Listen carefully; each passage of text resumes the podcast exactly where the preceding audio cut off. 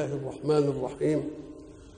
الحمد لله رب العالمين والصلاة والسلام على أشرف المرسلين وخاتم النبيين ورحمة الله للعالمين سيدنا محمد وعلى آله وصحبه أجمعين.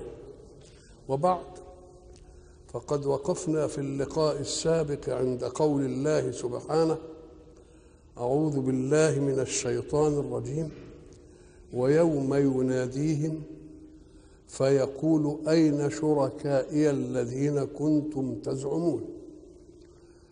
وتقدمت هذه الآية قبل ذلك مرتين إلا أنه لا تكرار في هذا لأن كل نداء له مقصود من هذا النداء فليس المقصود من النداء قصدا واحدا إنما المقصود الأول يناديهم أين شركائي الذين كنتم تزعمون؟ قال الذين حق عليهم القول ربنا هؤلاء الذين أغوينا أغويناهم. إذا فالنداء الأول خاص بمن أشركوهم بالله وكلامهم أمام الله. إحنا أغويناهم كما غوينا. هذه نداء. أما النداء الثاني برضه ويوم يناديهم فيقول أين شركائي الذين كنتم تزعمون؟ يقول لهم ماذا أجبتم الرسل يبقى ده لقطة تانية شغلانة تانية هنا بقى ويوم يناديهم فيقول برضه أين شركائي الذين كنتم تزعمون إذ إذا كلمة أين وشركائي واللي كنتم تزعمون دي قدر مشترك ولكن المطلوب في كل قدر غير المطلوب في الإيه؟ اذا فلا تكرار وإنما هو تأسيس في الكل. هنا بقى الإيه اللقطة دي جاية الايه؟ أين شركائي الذين كنتم تزعمون؟ ونزعنا من كل أمة شهيدا. شركائكم غيبين ما حدش شافهم. ضلوا عنكم عميت عليكم الأنباء. شركائكم إيه هربوا ما فيش لهم كلام. لكن الشهود بتاعنا موجودين. ونزعنا من كل أمة شهيد. يشهد أنه بلغهم منهج الله. فإن قالوا إن الشيطان بيغوينا أو الآدميين بيغوينا يقول لو أن الله ترككم لإغوائهم كان يبقى لكم عذر. إنما ده ربنا إن كانوا دول يغوكم فالرسول الرسل هدوكم وبلغوكم. كان يجب دي تكون أبل إيه؟ أبل دي. وكلمة ونزعنا من كل أمة شهيدا. هناك إيه؟ فكيف آه وجئنا بك على إذا جئنا من كل أمة بشهيد وجئنا بك على هؤلاء شهيدا. ماذا يكون الموقف بتاعهم؟ لما تيجي تشهد كده بأنك بلغت وأنك أعذرت في البلاغ وأنك اضطهدت وتحملت ولم تسكت عن البلاغ أبدا. يبقى دول إيه؟ الشهود الشهود هيشهدوا بأنهم بلغوا. إذا فالعذر قد سقط. وشركائهم اللي اتخذوهم مش موجودين. تبقى المسألة المحكمة تنورت ولا ما تنورتش تبقى المحكمة تنورت ونزعنا من كل أمة شهيدا فقلنا أدي شهدائنا واللي إحنا قلنا بنبلغهم. هاتوا برهانكم. قولوا لا ما بلغوناش لا ما يقدروش يقولوا ما بلغوناش إن كانوا في تقولوا إن في ناس أغوكم أهم دول كانوا قبلهم ودول معهم حجة ودول ما لهمش حجة. هاتوا برهانكم. فلما أسقط في أيديهم شهدائهم مش موجودين اللي أغوهم مش موجودين والشهداء عليهم موجودون. وهاتوا برهانكم ما جابوش البرهان يبقى إيه اللي يحصل؟ فعلموا أن أن الحق لله. ولذلك هناك هناك هيفاجئوا بوجود إله بوجود رب. ولذلك هناك لما بيقول إيه؟ الحق سبحانه وتعالى ووجدوا ما عملوا ووجد الله عنده. فوجئ. ما كانش مؤمن بالحكاية دي. إزاي حصلت؟ لا إحنا قلنا لهم ده هيحصل وما دام هيحصل ادانا لهم مناعة فكان من الواجب أن يستعدوا لهذا. حتى العاقل إذا هددت بأن الطريق اللي أنت هتسلكه ده طريق مخوف وفيه قطاع طريق ولصوص وفيه وحوش وفيه وفيه وفيه وقعدنا نقول لك هذا كده. إما أن نكون صادقين فيجب أن تحتاط. ولا مش صادقين احتاط يا سيدي. لو خدت معاك الاحتياط ولم تجد يبقى ماذا حدث؟ ماذا حدث يبقى كان اللي بقى إنها تعمل إيه؟ ولذلك هناك الشاعر يقول إيه؟ زعم المنجم والطبيب كلاهما لا تحشر الأجساد. قال له ما فيش بعث ولا فيش كلام من ده. قلت إليكما اهدوا. إن صح قولكما بإن ما فيش بحث فلست بخاسر شيئا. مش خاسر. لأن أبقى استعديت و... أنا قلت لك خد لك بندقية وامشي بقى في طريق لأن فيه كذا وفيه كذا. وخدت البندقية وبعدين ما لقيتش حاجة أنت ما أنت خسرت إيه؟ آه. إن صح قولكما فلست بخاسر أو صح قولي فالخسار عليكما يعني أنتم إن ما خسرتوش ما تكسبوش وأنا إن ما كسبتش ما أخسرش يبقى يبقى ده الإيه؟ فعلموا أنه الإيه؟ الحق وبعدين ال- ال- الحق سبحانه وتعالى ساعة قبل ما يفاجئهم ويبقى موجود قال لهم ده هيحصل وهيحصل وهيحصل. يبقى رحمة ولا مش رحمة؟ يبقى رحمة. فعلموا أن الحق لله. وضل عنهم غاب عنهم ما كانوا يفترون من ادعاء الإيه؟ الشركاء. وبعد ذلك بعد ما تكلم بهذا العرض ليوم من أيام القيامة وثلاث نداءات كل نداء مفزع. ليه مفزع؟ لأنه من إله حق. كانوا مكذبين وجوده ثم فوجئوا به يناديهم. وهم لا يملكون لأنفسهم نفعا ولا شركائهم وياهم وغابوا عنهم. يبقى ده مفزع ولا مش مفزع؟ قال لك ده كلام على الأول طب دي لقطات في القيامة. قال لك الحق لا يتركه صلاح الكون وحركة الحياة علشان نخوفهم بيوم القيامة. لأن يمكن ما يأمنوش بيوم القيامة. يبقى اللي ما يأمنش بيوم القيامة يعمل إيه بقى؟ لازم يعربد بقى. طب اللي بيأمن القيامة هيخاف يعمل شر ولا سوء؟ لا يعاقب عليه يوم الإيه؟ القيامة. واللي ما بيأمنش بالقيامة. إيه؟ يبقى ويل للناس منه يبقى هيستشفي ويفسد ويوسف على نفسه. فالحق سبحانه وتعالى قال أنا أريد أن أحمي حركة الحياة من الفساد وأحمي حركة الحياة من المفسدين. وعذاب الآخرة عذاب الآخرة يجوز أن يردع من يؤمن بالآخرة. إنما الذي لا يؤمن بها كيف أحمي حركة المجتمع من شروره؟ قال لك آه يقوم لازم يعمل له بقى عذاب في هذه الدنيا. لازم يجيب له حاجة في هذه الدنيا. ولذلك يقول إيه؟ وإن للذين ظلموا عذابا دون ذلك. يعني قبل يوم إيه؟ ليه؟ قال لك علشان اللي ما بيؤمنش بالآخرة يرتدع لعذاب الإيه؟ الدنيا. ولذلك يقول الحق لرسوله وإن على أن نرينك ما نعده ما نعد لقادرون. إحنا قادرين على اننا ننفذ اللي إحنا بنقوله عليه ونعذبهم. وبعدين نقول له إيه؟ وإما إما أن نريك وأنت حي وإما أن يكون مرجعنا نتوفاهم ويرجعون. يبقى لازم صورة من هنا في الحياة الدنيا. والعمل الله. اذا الذي حدث للكفار في الدنيا ده لمن؟ ردع لكل ظالم يحاول أن يعتدي أمام الحق ويقف أمامه. ليه؟ علشان لأنه لو ما كانش مؤمن بالآخرة مش هيحصل منه. طيب هيقعد بقى يعربد في في الناس. فبقول لا ده أنا أعمل لهم إيه؟ أشياء في الدنيا برضه عشان اللي ما يخافش من الآخرة يخاف مين؟ يخاف مما يحدث في الدنيا. فعرض لنا صورة من تعذيب الدنيا للمبتغين الفساد في الأرض. قال إيه بقى؟ قال إن قارون كان من قوم موسى. ما اتكلمش عن قارون يوم القيامة وما يوم القيامة. جابها صورة إيه؟ واضحة قدامهم. عشان اللي ما بيؤمنش بيوم القيامة يرتدع من أن الله إيه؟ له عذاب دون ذلك. قبل يوم القيامة في إيه؟ في عذاب تاني. ولذلك النبي عليه الصلاة والسلام اضطهد في كفار قريش ووقفوا قدامه وسيدنا عمر مش قادر يحمي نفسه والتاني مش قادر يحمي نفسه. وبعد ذلك يقول الله الله سيهزم الجمع ويولون الدبر.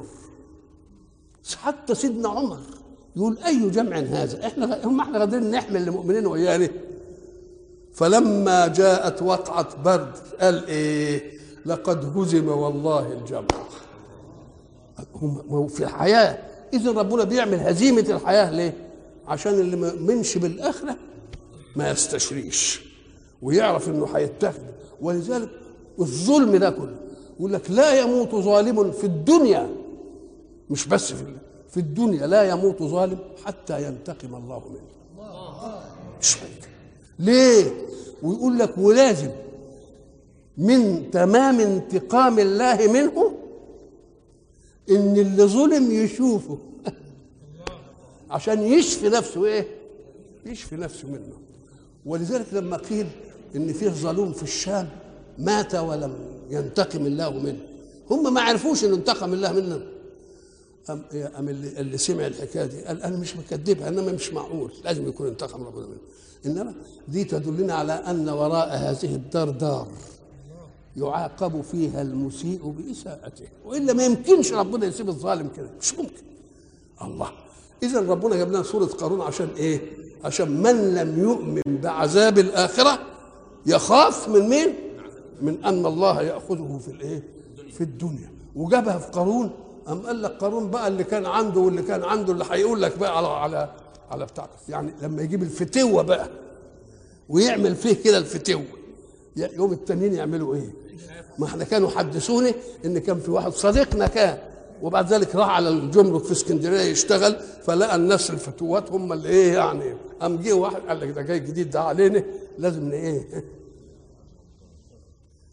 فجم يشكلوا وياه ويتحرشوا بيه. الله يرحمه. فلما جم يتحرشوا بيه هو مسك بص كده وبص جاب الفتوه الكبير بتاعهم اللي هو يعني القبضايه وراح ماسكه كده مش عارف إيه وشايله وراح همده في الأرض ووقع. وبص لهم قال لهم اظن يعني تروحوا بقى ما هو مسك الفتوه كذلك راح منقي كده ربنا سبحانه وتعالى جاب قارون اللي هو إيه؟ متفتوه المال والجمع والدنيا ونسال تعالى بقى أما نوريك كده بقى.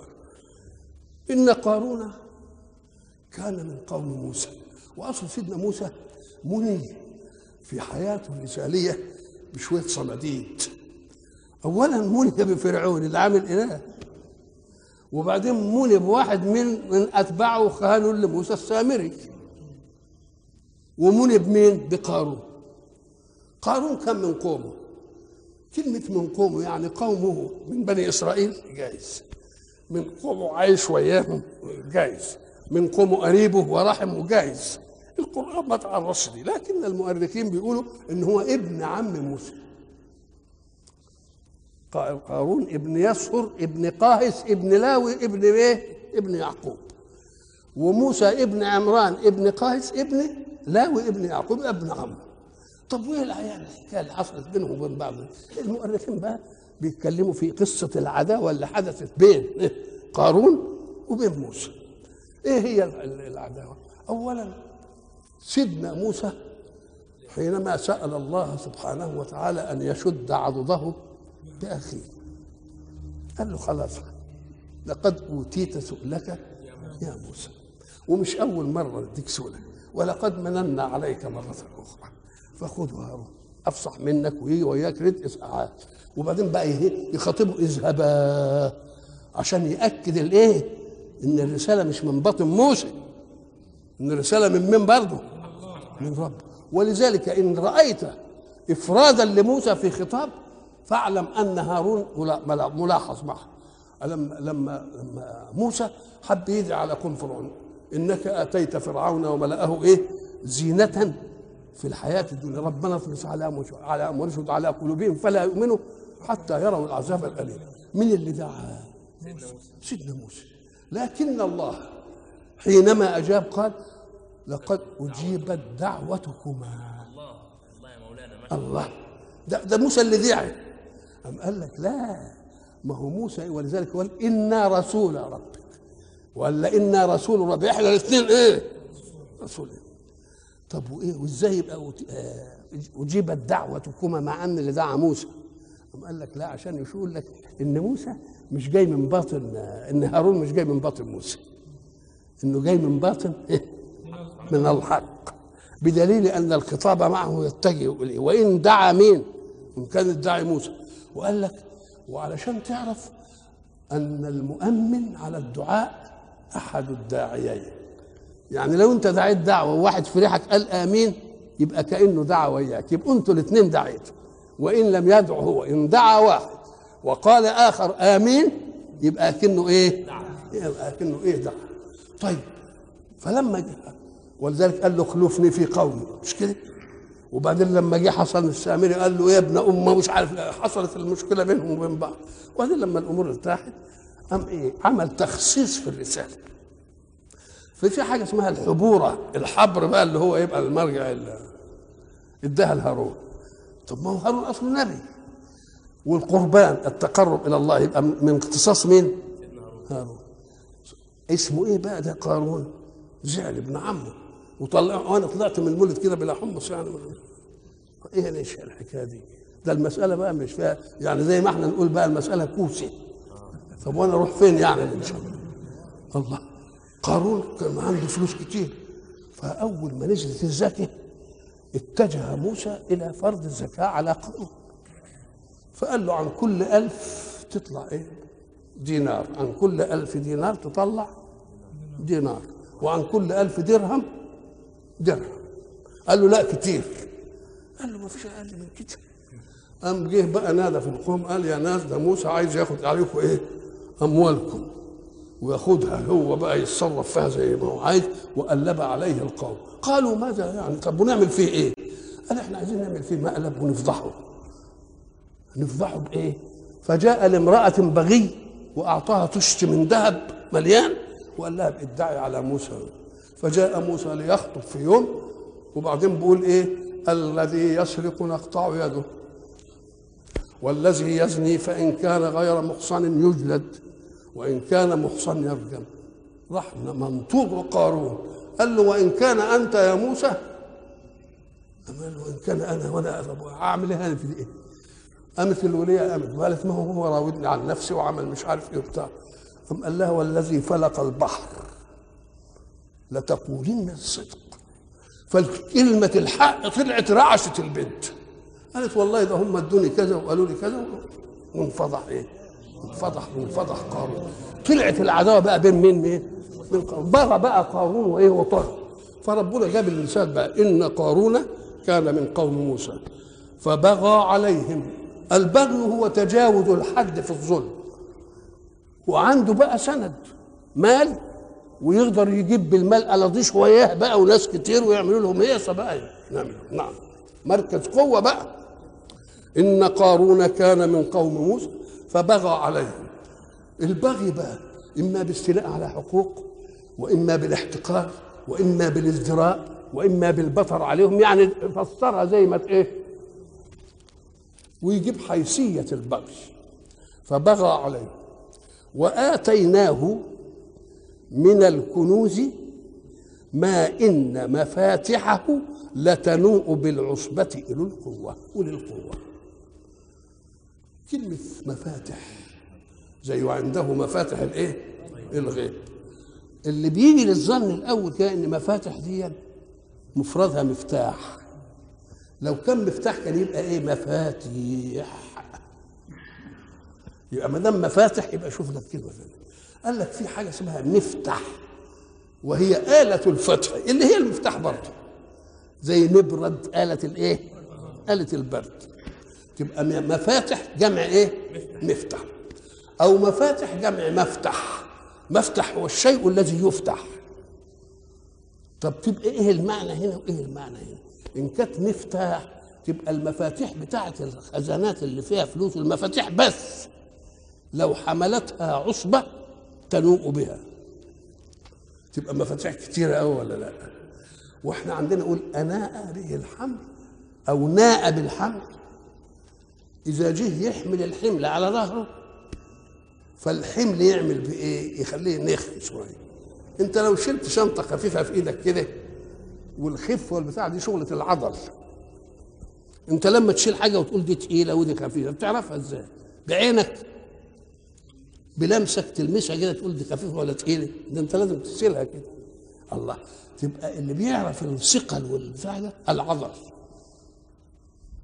تشيل دي ودي دي شيل دي وتشيل دي تقول لا دي اللي تقيلة. ليه؟ لأن دي أجهدت عضلك أكتر من دي. شوف المقياس. أجهد. زي حاسة البين لما عملنا دي قلنا دي تخينة ودي رفيعة. إيه اللي خلاك تعرف دي رفيعة ودي تخينة؟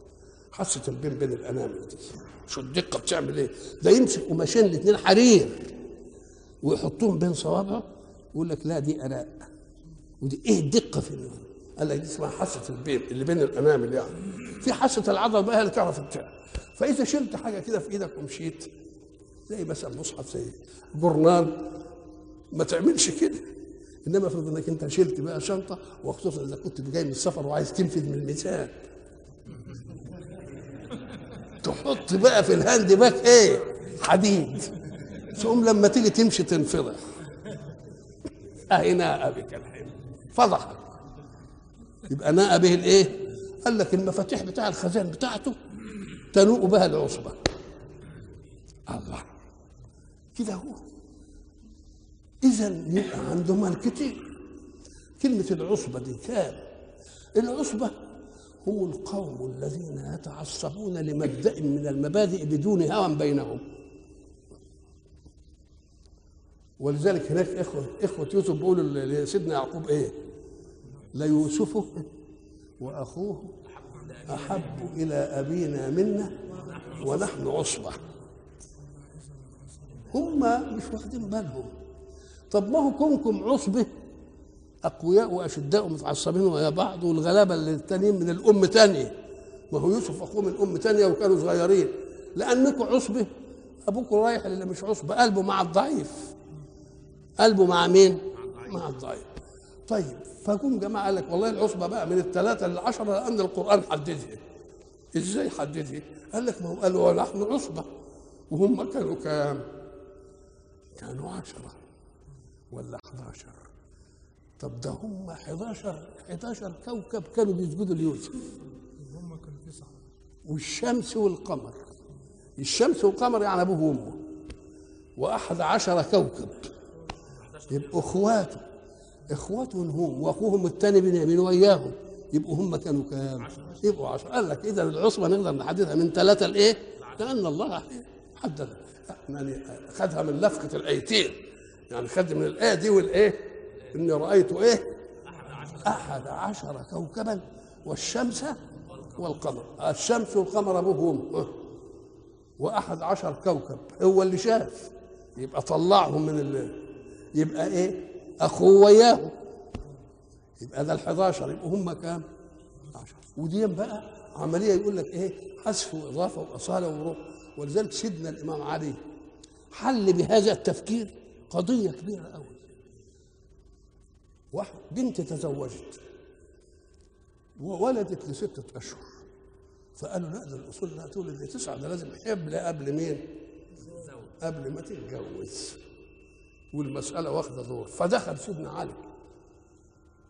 قال له يا أمير المؤمنين مسألة مش كده. المسألة ست أشهر دي أقل الحمل. الحمل يجي على ست أشهر. قال له من أين تأخذها يا أبا الحسن؟ من أين؟ قال له نحسبها. شوف بقى. يجيب آية وآية زي ما هنا جبنا آية وآية قال إيه؟ قال له الله يقول في كتابه وحمله وفصاله ثلاثون شهرا يعني حمله ورضاعه إيه؟ كام؟ ثلاثين شهر وقال في آية ثانية والوالدات يرضعن أولادهن حولين كاملين حولين كاملين بكام؟ 24 من الثلاثين يطلع كام؟ يبقى أقل الحمل ست أشهر ما شاء الله ما شاء الله الحمل ست إذا دي معناها بتتاخد إزاي؟ بتاخد من آية.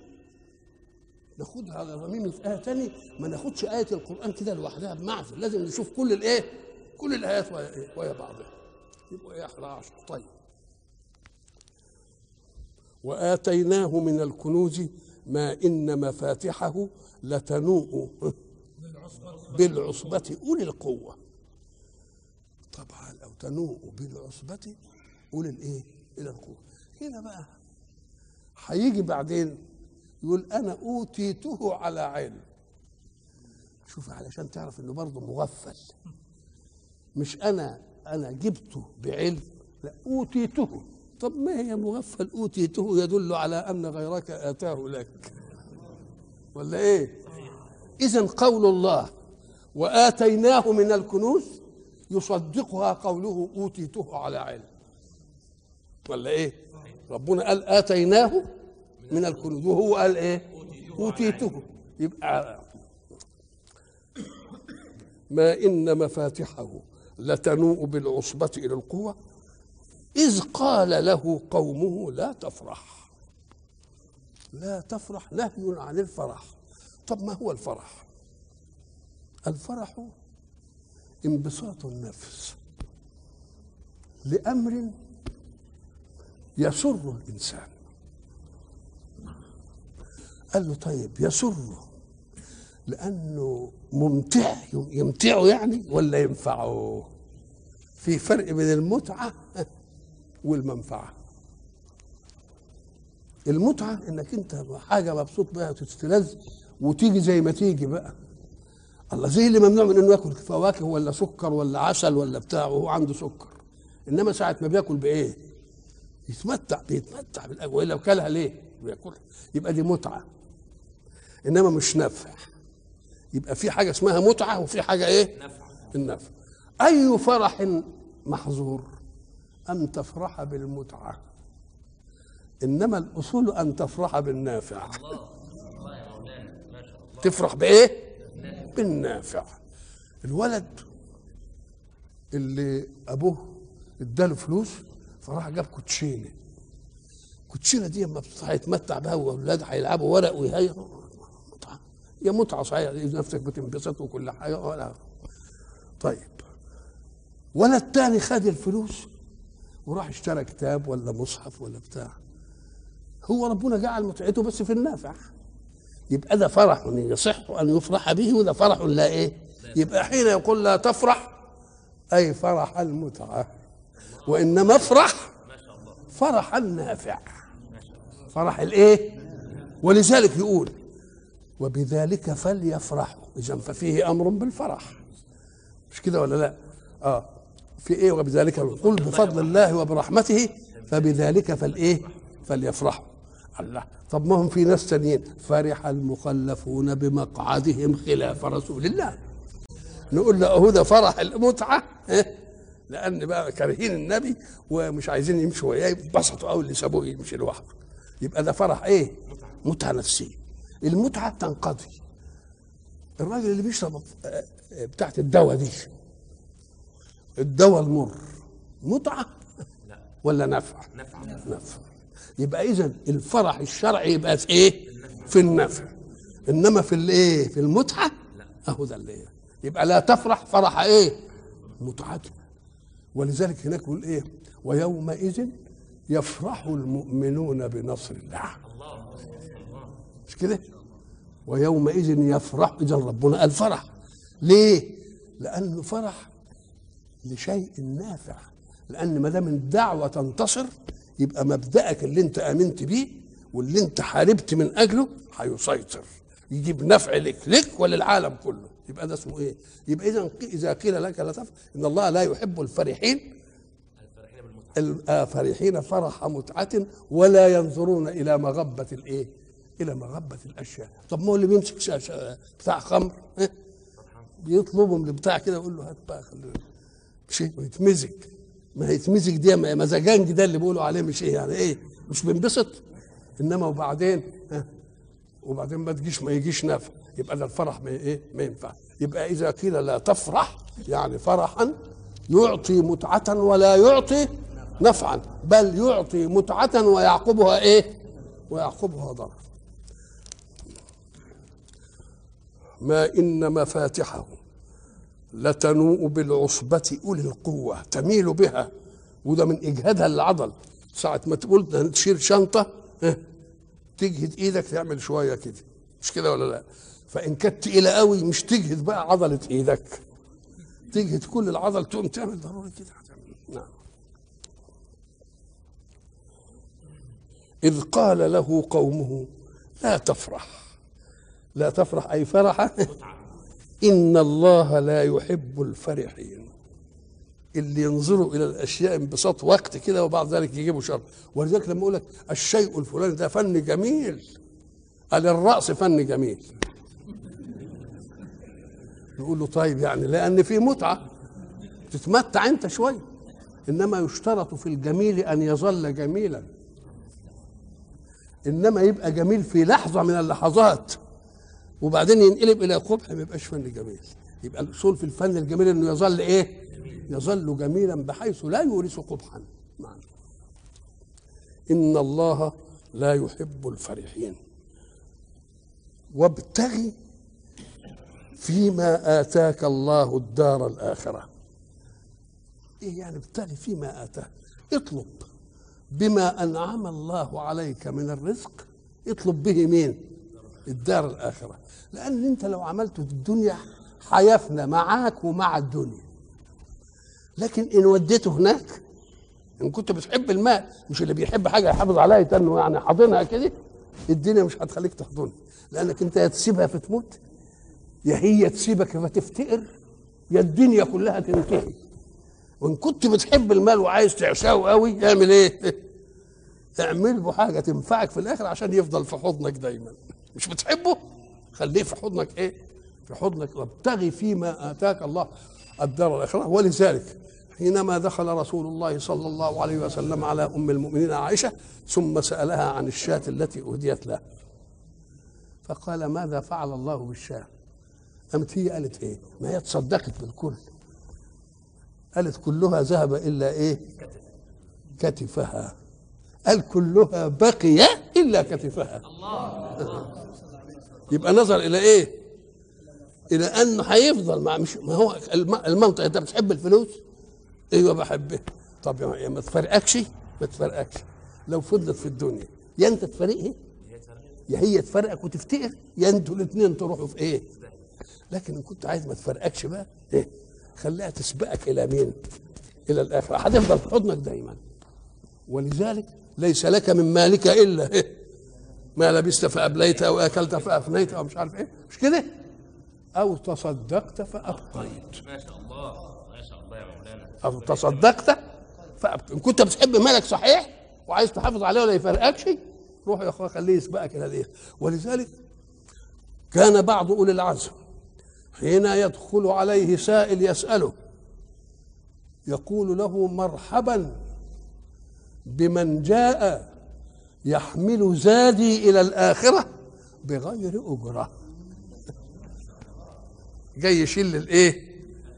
ولذلك الإمام علي لما سأله واحد وقال له أنا عايز أعرف يا إمام أنا من أهل الدنيا أم من أهل الآخرة؟ قال له هو الجواب ده عندي ده الجواب ده عندك أنت. هو ربنا هيسيب لي أنا اجاوبك ده أنت اللي تقدر تعرف لأن أنت الحكم. قال له كيف؟ قال له إذا دخل عليك من تعود أن يهديك هدية. ودخل معه واحد تعود منك أن يطلب منك شيئا. واحد هيديك واحد هيديك فإن كنت تبش لمن يعطي فأنت من أهل الدنيا. وإن كنت تبش لمن يأخذ فأنت من أهل الآخرة. يبقى المقياس أهو. ليه؟ قال لك لأن كل إنسان ها، يحب من يعمر له ما يحب. فإن كنت أنت بتحب الدنيا تنبسط من اللي جايب لك هدية. وإن كنت اللي بتحب الآخرة تنبسط من اللي هياخد منك صدقة. والمسألة تبقى إيه واضحة. وابتغي فيما آتاك الله الدار الآخرة. ولا تنسى نصيبك من الدنيا. الناس فاهمين ولا تنسى نصيبك من الدنيا؟ دي حس على إن الواحد ياخد نصيبه من الدنيا. ده كلمة ولا تنسى نصيبك من الدنيا معناها أن العاقل كان يجب أن ينظر إلى الدنيا دي نظرة ما تستحقش الاهتمام. فربنا قال له لا خليك يعني شوية شوية ما تنساهاش برضه.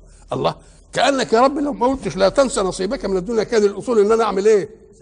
إنني أنساها. قال لك لا ما تنساهاش لا تنسى نصيبك من الإيه؟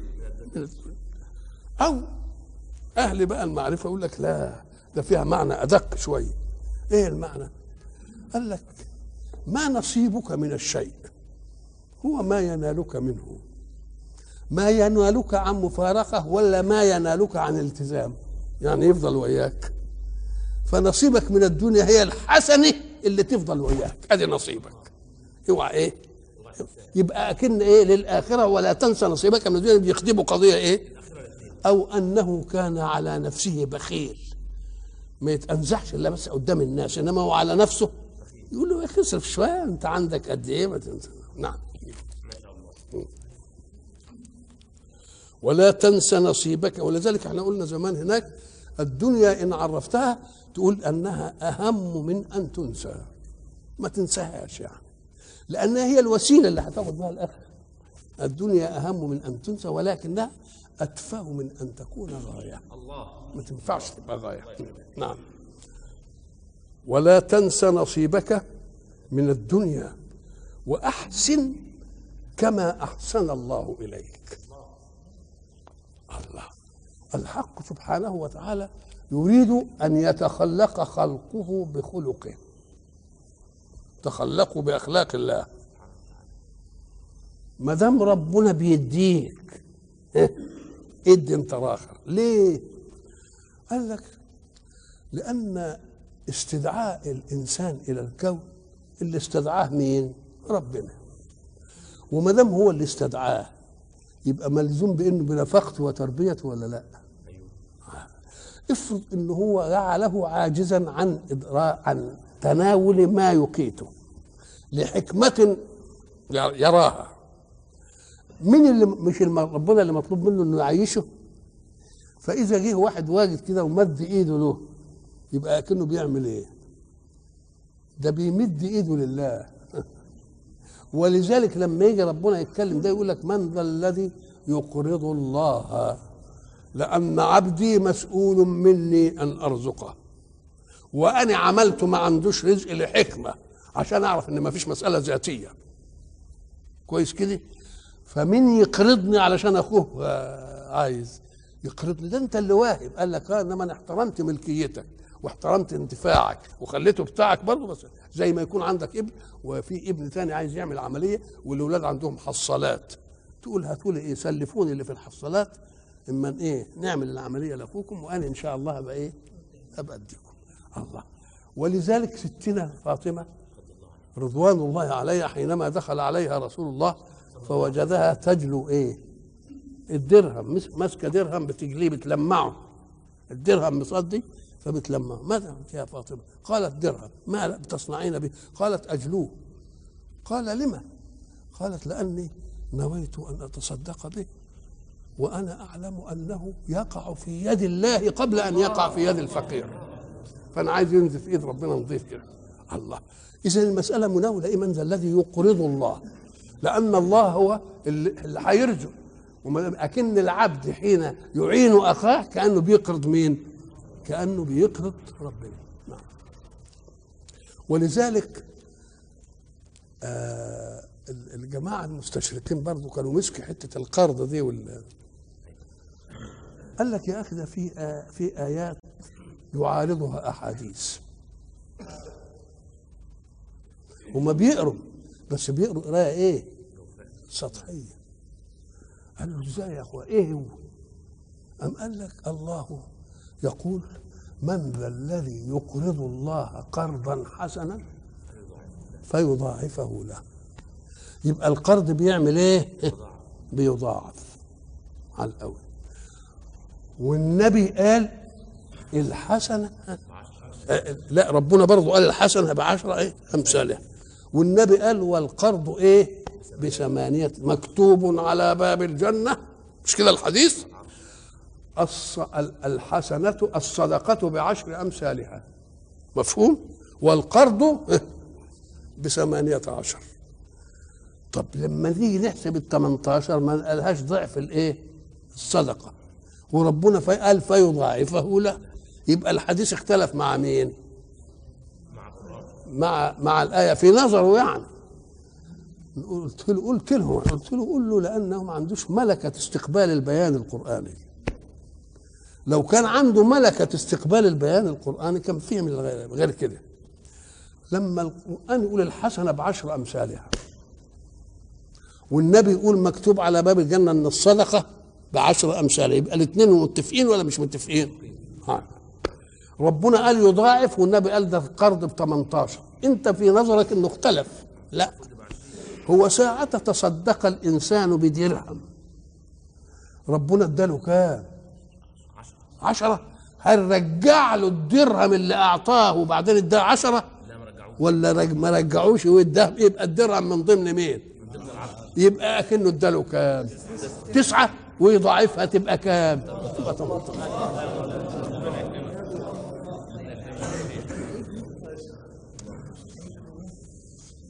وابتغ فيما آتاك الله الدار الآخرة. ولا تنس نصيبك من الدنيا.